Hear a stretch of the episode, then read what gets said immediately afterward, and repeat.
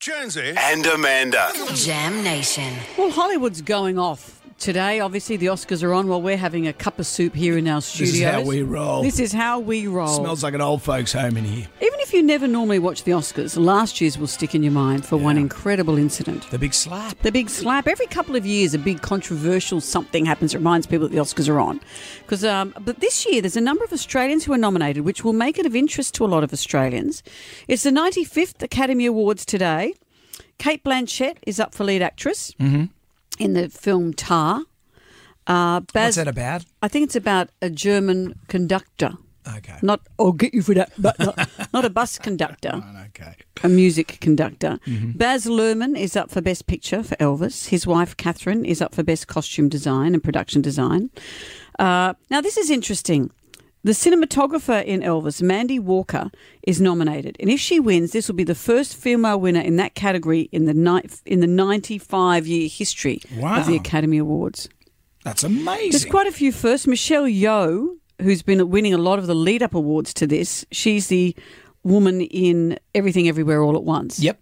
If she wins, she will be the first Asian woman in history to win the award. She's the first Asian woman in history to be nominated for Hmm. Best Actress. Has anyone of Asian extraction ever won an Academy Award?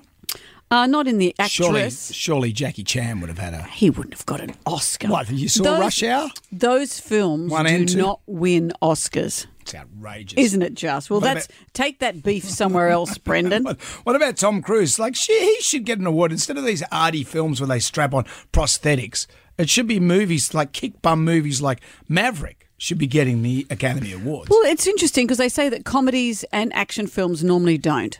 So you get the, that's where you get your production awards for all the Star Warsy lightsabery stuff, but they don't win the Academy Awards for acting. What about the goodie bag? Is there a goodie bag this year? Interestingly, the goodie bag is worth about 180,000 or something each. I think there's just the presenters that get the goodie bag, $126,000. This there's some stuff in there where you can win um, you know, a three-night stay in a clifftop house in Italy worth $60,000. You probably still have to pay your own airfares to get there. It's like those charity things where, hey, stay on my houseboat that's in Helsinki, Right. but you've got to get your own way there. So you get a Jetstar flight over to there. And so, what the interesting thing is that people are really talking about here, though, is that ownership of one square metre of land in Queensland Hmm. is is part of the goodie bag. Who has the right to give away Queensland? One square metre. What are you going to do with that? And how tokens that? And who owns it? I put How- a duplex on it. if it was in Sydney, you'd make a lot of money.